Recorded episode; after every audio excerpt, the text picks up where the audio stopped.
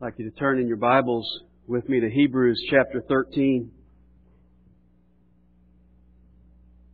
Now, a common phrase in churches today is seeker sensitive.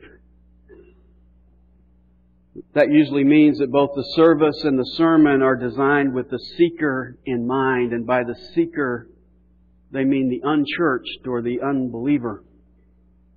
And unfortunately, too many evangelical churches take this concept too far with the approach of giving the customers what they want, they end up with topical messages on how to have a happy life. And they avoid talking about sin or judgment or really anything controversial. In fact, I have heard messages that could have just as easily come out of the Reader's Digest as the Bible. Now I am all for being seeker sensitive if by that we mean loving people and accepting people and meeting people where they are and making people feel comfortable in our church. But when it comes to the message, while we are to speak the truth in love, and while we are to season it with grace, you can't trick somebody into the kingdom of God.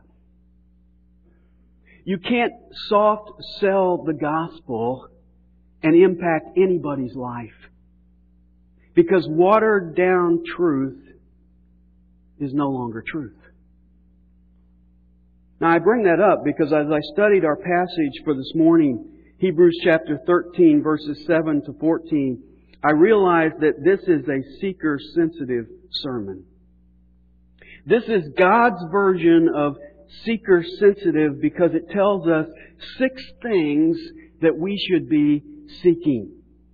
So if you are a seeker, seeking God and seeking truth and seeking the meaning and purpose of life, here's your checklist of things to seek. Now I probably should add that when you become a Christian, you don't stop being a seeker you actually start being a seeker. You see, before I was saved, I didn't seek God. I ran from God. And I know that you didn't seek God either because Romans 3:11 says nobody did. It says there are none who seeks for God. In fact, the more I understand salvation, the more I realize that it is far more about God finding me than it is about me finding God. But after I become a believer, then the Bible tells me I am to seek. It says, Seek first His kingdom and His righteousness. Seek and you shall find. Keep seeking the things above. If you're a believer, you are a seeker. And so in this seeker sensitive sermon, there are six things that we are to be seeking. Number one is the right pattern. Look at verse 7. Remember those who led you, who spoke the word of God to you, and considering the result of their conduct, imitate their faith. Imitate. In other words, seek to be like them. Now, who do you seek to be like? You say, I want to be like Mike. I dress like him. I wear his shoes. He's my hero. He's my role model. I just can't dunk like him. I want to be like Britney Spears. I want to, you know, I want to be like, is it Bono?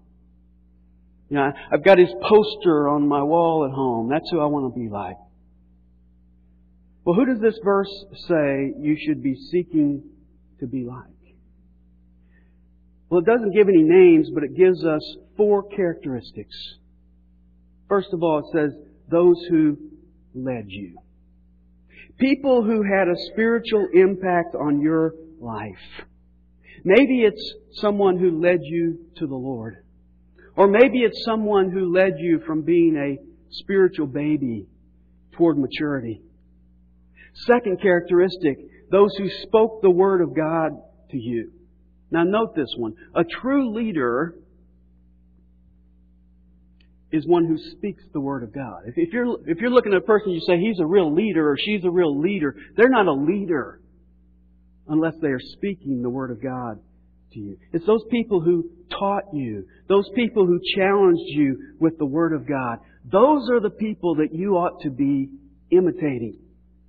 Now that probably rules out a few of the posters you've got on your wall at home.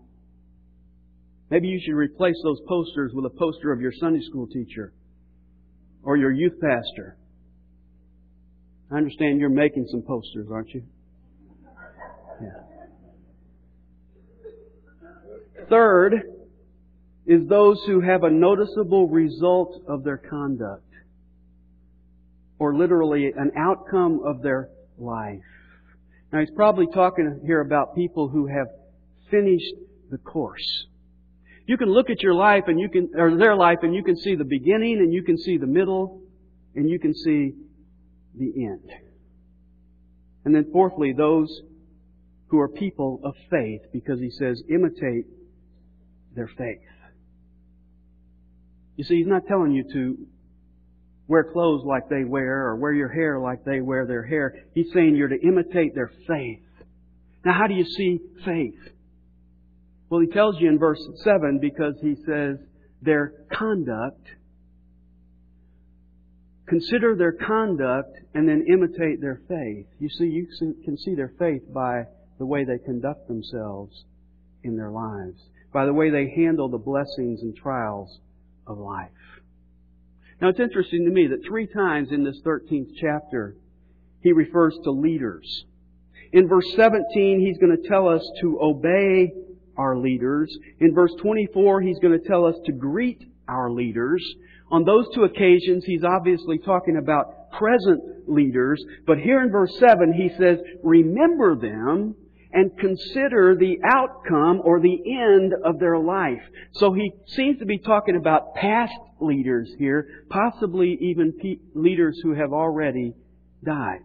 And he says you are to remember them. Think about them. Think about their conduct. Think about their lifestyle. And then consider the result of their conduct. That word consider in the Greek means to look at again and again. You're to keep looking at the outcome of their life. Now obviously he's not talking about a physical outcome here. Because we learned at the end of chapter 11 that not all lives of faith end up the same way. Some people of faith end up living in caves and holes in the ground. Some people of faith end up getting stoned and sawn in two and put to death with the sword. So what is the outcome of their life that we are to be considering? Well, the fact that even if they got sawn in two, they didn't quit. They finished strong. They grew to spiritual maturity and ultimately they received the crown of righteousness that Paul says is rewarded, awarded to everyone who loves his appearing. And then he says, imitate their faith. Vincent Strigas said, people won't remember what you say as much as they will what you are. Are you seeking to model your life after the kind of people described in this verse? You know, one of the ways I would suggest doing this is to go and read biographies of great Christians of the past. Not, not a, not a sports hero who became a Christian two years ago, but a reformer or a great preacher or a great missionary. Read about their life from beginning to middle to end and imitate their faith. You see, you should have a poster of Martin Luther or George Mueller on your wall at home. That's the right pattern we're to seek. And then secondly, the right person. Verse 8. Jesus Christ is the same yesterday and today and forever.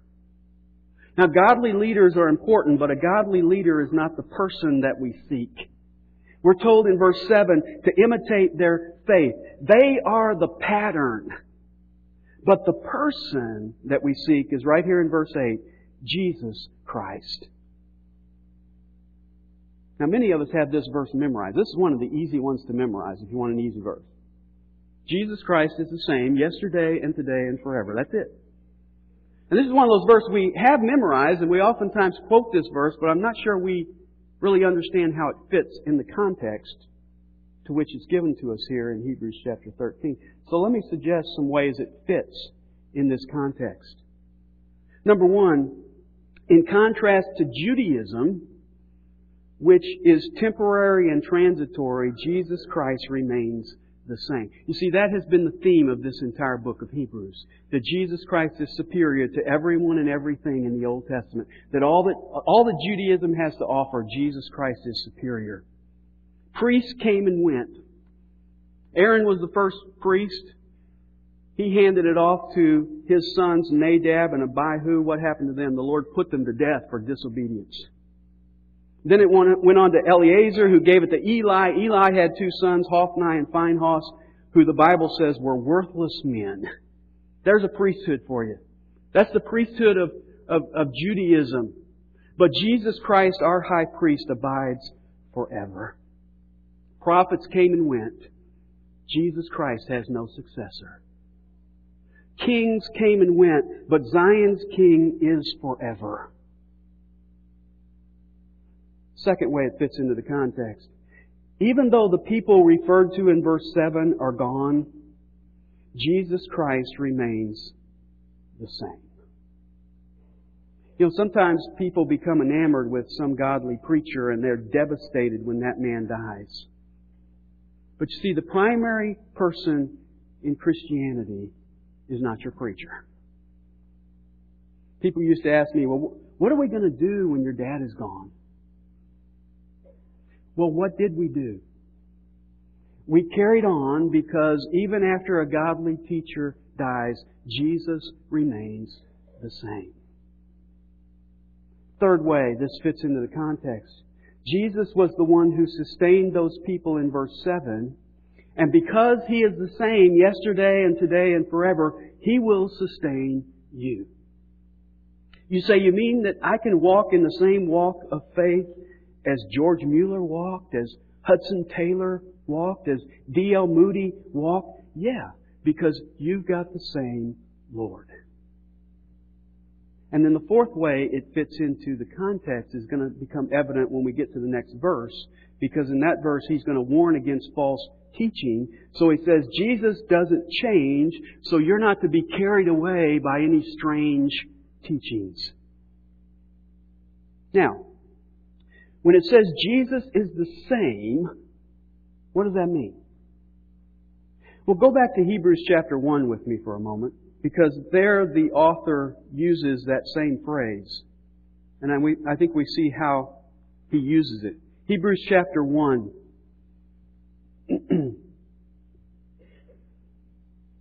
the first word in Hebrews chapter 1 is God, and it's talking about God speaking. And God speaks throughout this whole chapter. And if you look at verse um, verse five, it says, "For to which of the angels did he ever say, You are my son?" This is God the Father speaking. And again, I will be a father to him. Verse 6, and when he again brings the firstborn into the world, he says, and then you come down to verse 8, but of the Son he says, this is the Father speaking of the Son, your throne, O God, is forever and ever. There's a great verse for the deity of Jesus Christ. God the Father calling God the Son God. The Father's still speaking when we come down to verse 10, and notice what he says. He says, You, Lord, speaking of Jesus, speaking to Jesus, you, Lord, in the beginning laid the foundation of the earth, and the heavens are the works of your hands. The heavens are the works of whose hands? Jesus' hands. Then notice verse 11. Speaking of the heavens and earth, they will perish, but you remain. And they all will become old like a garment, and like a mantle you will roll them up like a garment. They will also be changed. But you are the same. There's our phrase. And your years will not come to an end. When it says that Jesus is the same yesterday and today and forever, it's a confirmation of His deity.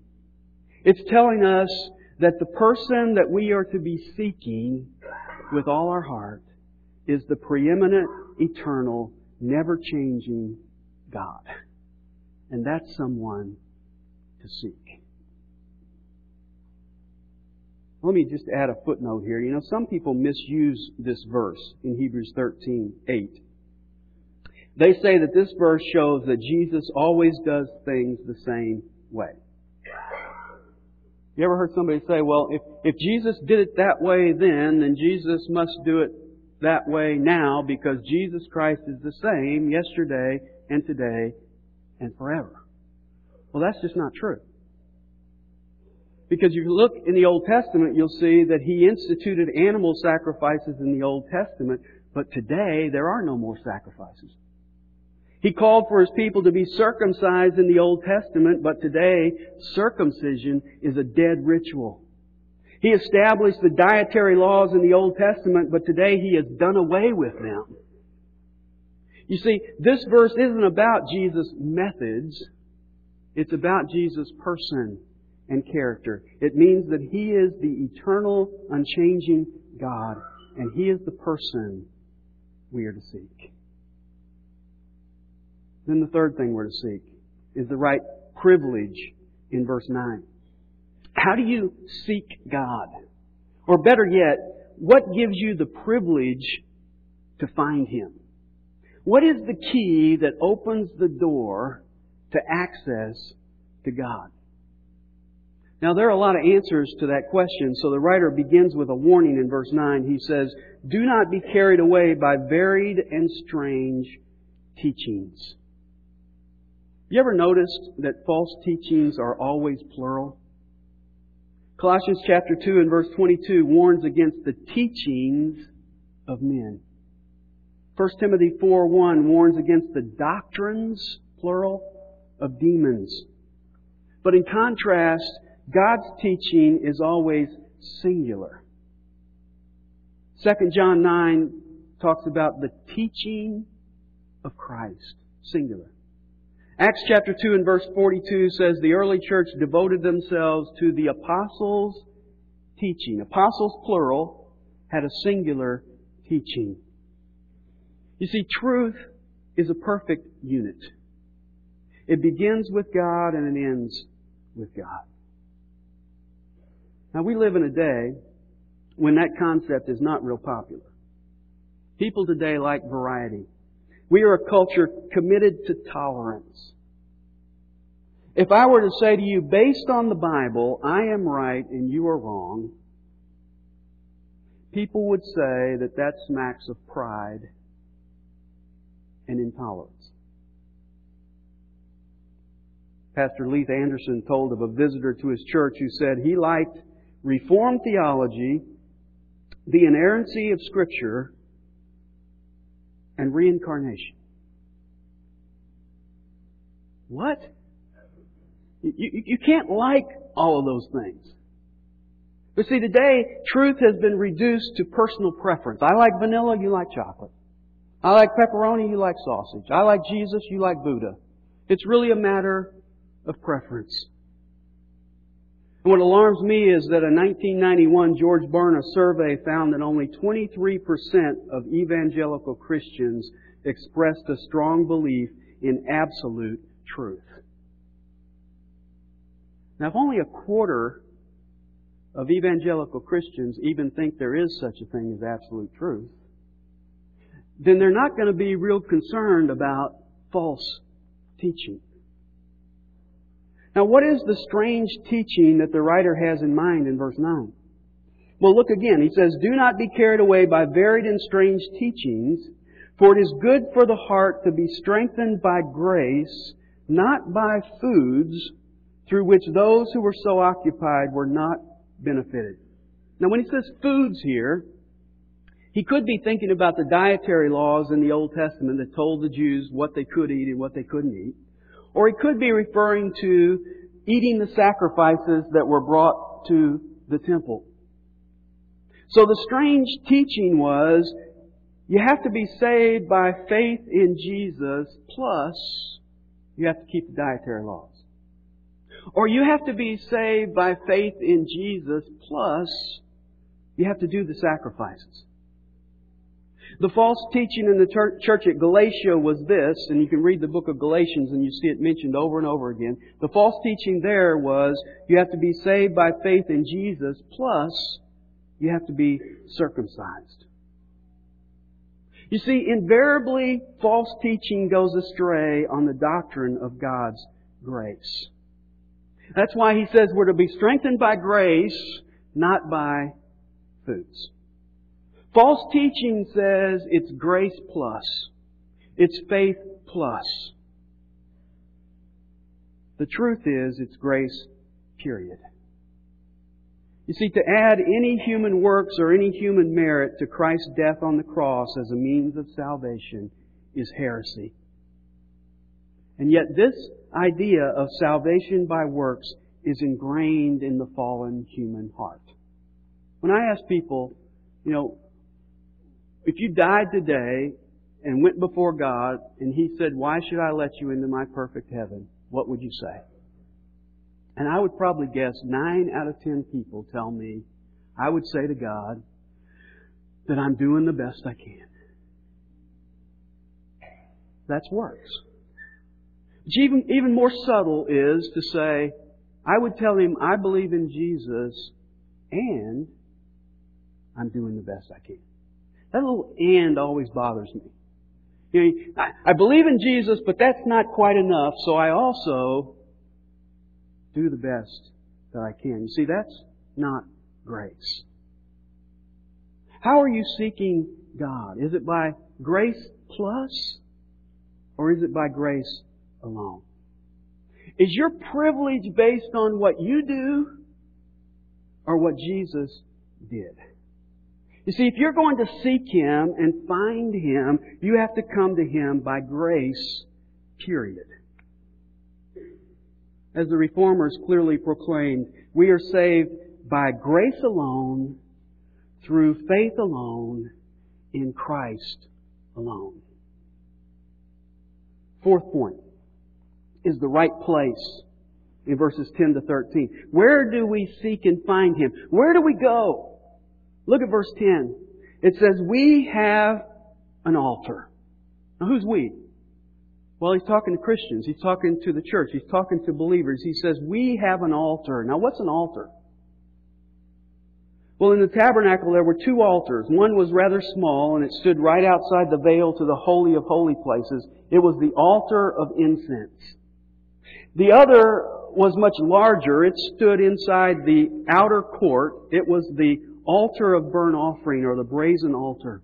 It was seven and a half feet square, four and a half feet tall, had horns on each corner where they could tie the animals to it when they sacrificed them. It was the place where they took the animals and sacrificed those animals. Now, this is obviously the altar that he's talking about here because when we get to the next verse in verse 11, he mentions the bodies of the animals. So the writer says, we have an altar. Now, where is our altar? Well, some churches build an altar at the front of their building and they say, We have an altar and here it is. Some people call the front of their church the altar and they have an altar call.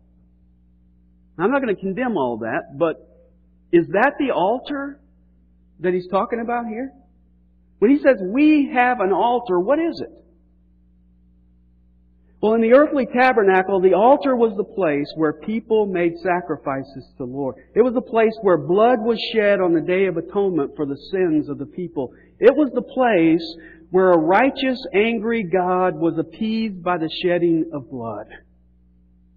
Now, if that's what happened at the Jewish altar, and verse 10 says, we have an altar, then what is our altar? Well, our altar is the place where a righteous, angry God was appeased by the shedding of blood. And where is that? It's Calvary. Now his emphasis here is not on the physical. He's not saying we have a hill outside Jerusalem. He's saying we have a place where God has accepted a sacrifice, an eternal sacrifice. And that place is not the brazen altar of the old covenant. It is a new altar, and we don't go there physically. We go there how? We go there by faith. And then he makes the point that our altar and the Jewish altar are mutually exclusive because the rest of verse 10 says, We have an altar from which those who serve the tabernacle have no right to eat. Now God in the Old Testament had given Aaron the high priest and his sons the right to eat certain portions of the animals that were offered on the altar of burnt offering. And the priests really represented the people, and so by eating the sacrifices, they were identifying themselves with the sacrifices. In fact, in 1 Corinthians chapter 10 and verse 18, Paul says, Look at the nation Israel. Are not those who eat the sacrifices sharers in the altar? So to eat the sacrifice was to share in that sacrifice. So what's he saying in this verse? He's saying if you hang on to Judaism and eat from that altar, then you are cutting yourself off from the true altar. And I might note the obvious, and that is that we don't eat from the sacrifice of our altar physically as the Jews did theirs. That was the contrast in verse 9. He says it's good for the heart to be strengthened by grace, not by foods. They ate physically, we eat spiritually. We are established by grace through faith. So we have an altar, and those who serve the tabernacle have no right to eat from it. Why not? Look at verse 11. For the bodies of those animals whose blood is brought into the holy place by the high priest as an offering for sin are burned outside the camp. The priests could eat certain of the sacrifices offered, but Leviticus 6:30 tells us that they couldn't eat any animal whose blood was brought into the holy place. And Leviticus, Leviticus chapter 4 is a great example of that. They took a bull and killed it, and the blood was taken by the priest and sprinkled seven times in front of the veil, and then sprinkled seven times on the horns of the altar of incense, and then the rest was poured out at the base of the brazen altar. And you know what they did with the body of the animal? They burned it outside the camp. Now what's the significance of that? Well, to the Jewish mind, the camp was holy, and outside the camp was unholy. In Leviticus 24, the blasphemer was stoned where?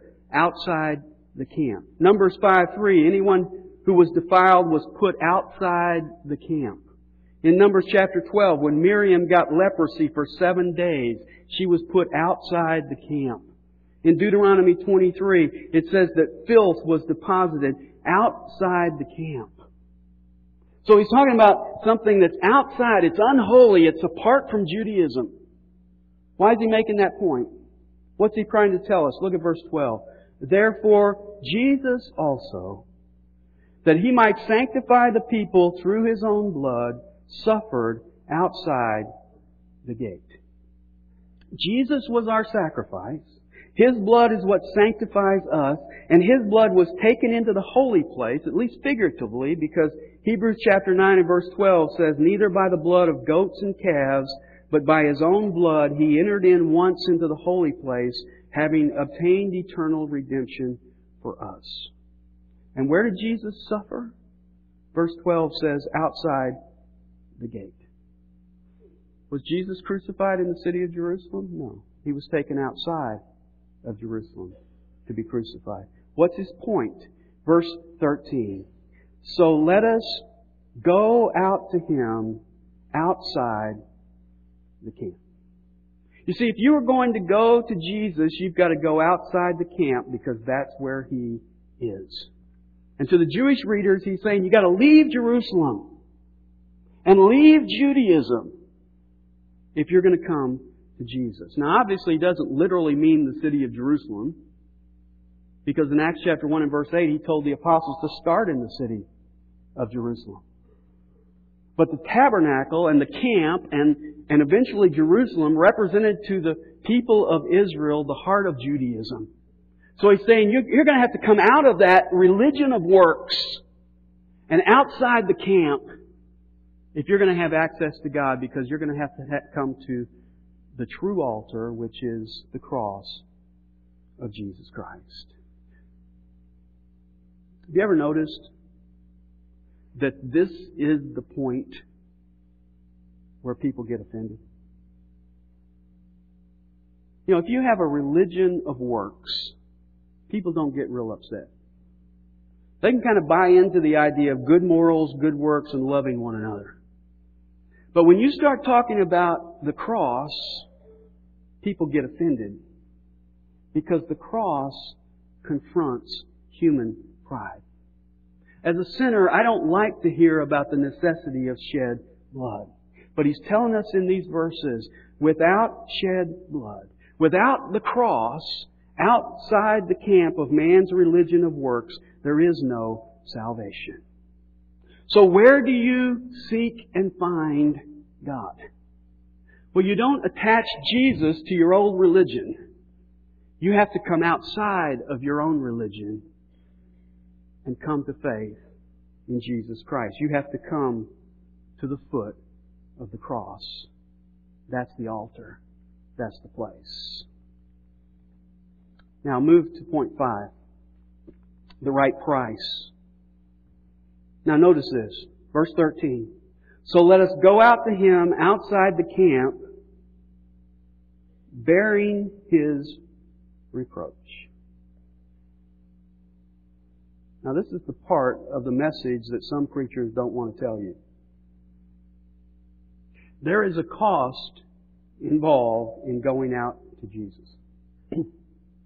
you will not win any popularity contests by coming outside the camp and going to the foot of the cross of Jesus Christ. In fact, you can expect persecution. Jesus promised it in John 15:20. He said, "If they persecuted me, they will also persecute you." It's a guarantee. Now, he's not talking about the kind of persecution that comes because you're obnoxious. If you're obnoxious, I may punch you. In fact, if you notice, the reproach that we're to bear is not really aimed at us. It's aimed at Him. We're to bear His reproach. You say, well, why would you say that we're to seek that? Why would we seek to suffer Jesus' reproach? Well, what we do is we seek to be where Jesus is and to be like Jesus, and in that context, we're going to get the reproach. But let me help you understand something. If you go back to verse 9, and you're strengthened by grace, what are you strengthened for? You're strengthened to handle the reproach. You're strengthened by grace. In fact, that is, you understand that every blessing that you have comes to you because of everything that Jesus endured on the cross. When you understand that, you are strengthened by grace, and then you're ready to sign on to say, I will bear the reproach that comes with being identified with Jesus Christ. You'll be like the apostles in Acts chapter 5, who after they were imprisoned and beaten, we read this in verse 41. So they went on their way from the presence of the council, rejoicing that they had been considered worthy to suffer shame for his name. There's an attitude. They were rejoicing that they suffered, that they were considered worthy to suffer shame for Jesus' name. That's the right price. And then sixthly and finally, is the right perspective in verse 14. For here we do not have a lasting city, but we are seeking the city which is to come. Now to his Jewish audience, he's saying, you've left Judaism and you've come outside the camp to Jesus, but that's alright because we don't have a lasting city here anyway.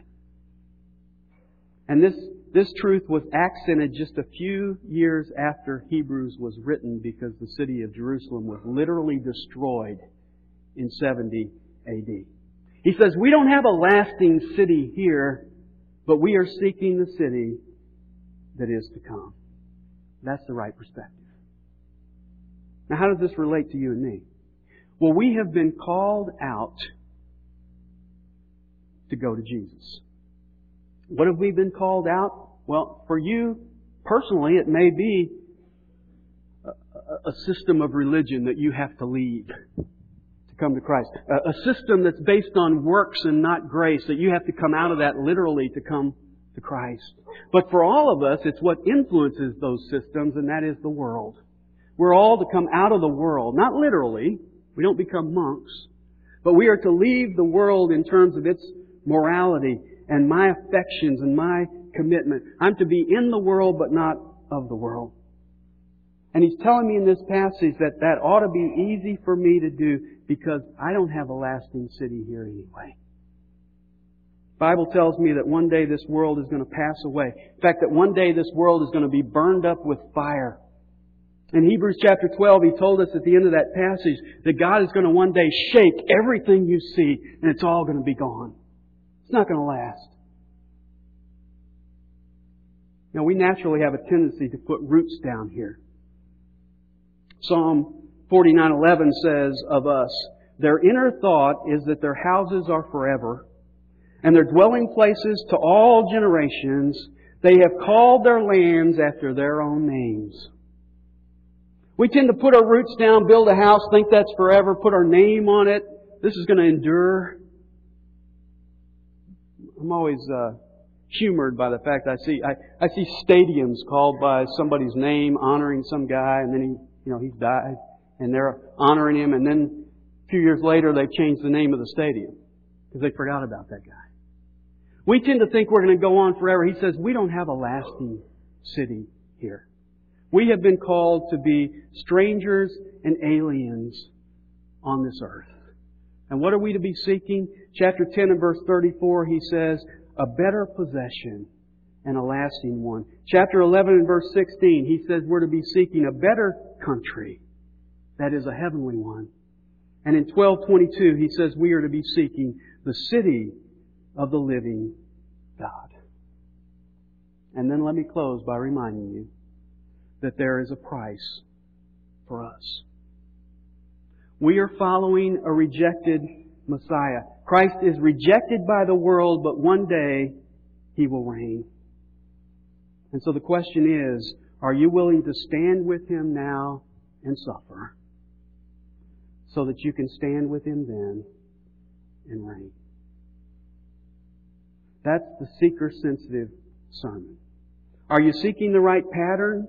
Godly people who live by faith? Are you seeking the right person? Jesus Christ, the eternal, unchangeable God? Are you seeking the right privilege?